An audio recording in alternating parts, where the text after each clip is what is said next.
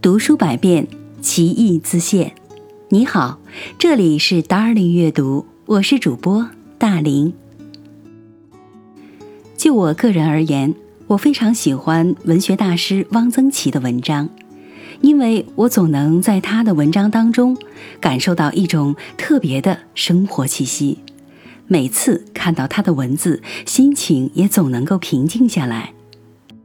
汪曾祺曾说：“我希望我的作品能有益于世道人心，我希望使人的情感得到滋润，让人觉得生活是很美好的。”人是美的，有诗意的。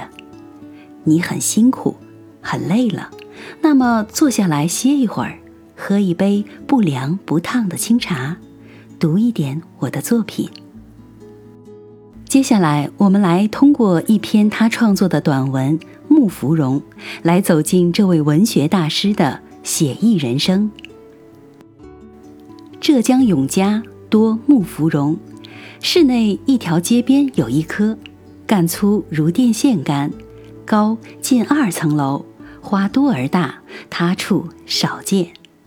西南江边的村落，村外路边的茶亭檐下，到处可以看见芙蓉。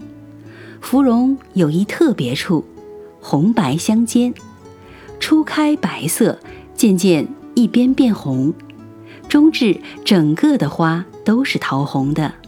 花期长，掩映于手掌大的浓绿的叶丛中，欣然有生意。我曾向永嘉市领导建议，以芙蓉为永嘉市花。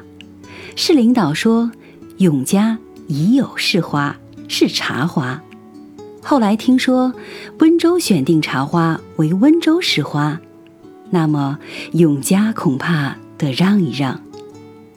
永嘉让出茶花，永嘉市花当另选，那么芙蓉被选中还是有可能的。永嘉为什么那么多木芙蓉呢？问人说是为了打草鞋。芙蓉的树皮很坚韧结实，剥下来撕成细条，打成草鞋，穿起来很舒服，且耐走长路，不易磨通。现在，穿树皮边的草鞋的人很少了，大家都穿塑料凉鞋、旅游鞋。但是，到处都还在种木芙蓉，这是一种习惯。于是，芙蓉就成了永嘉城乡一景。读书百遍，其义自现。Darling 阅读，下期见。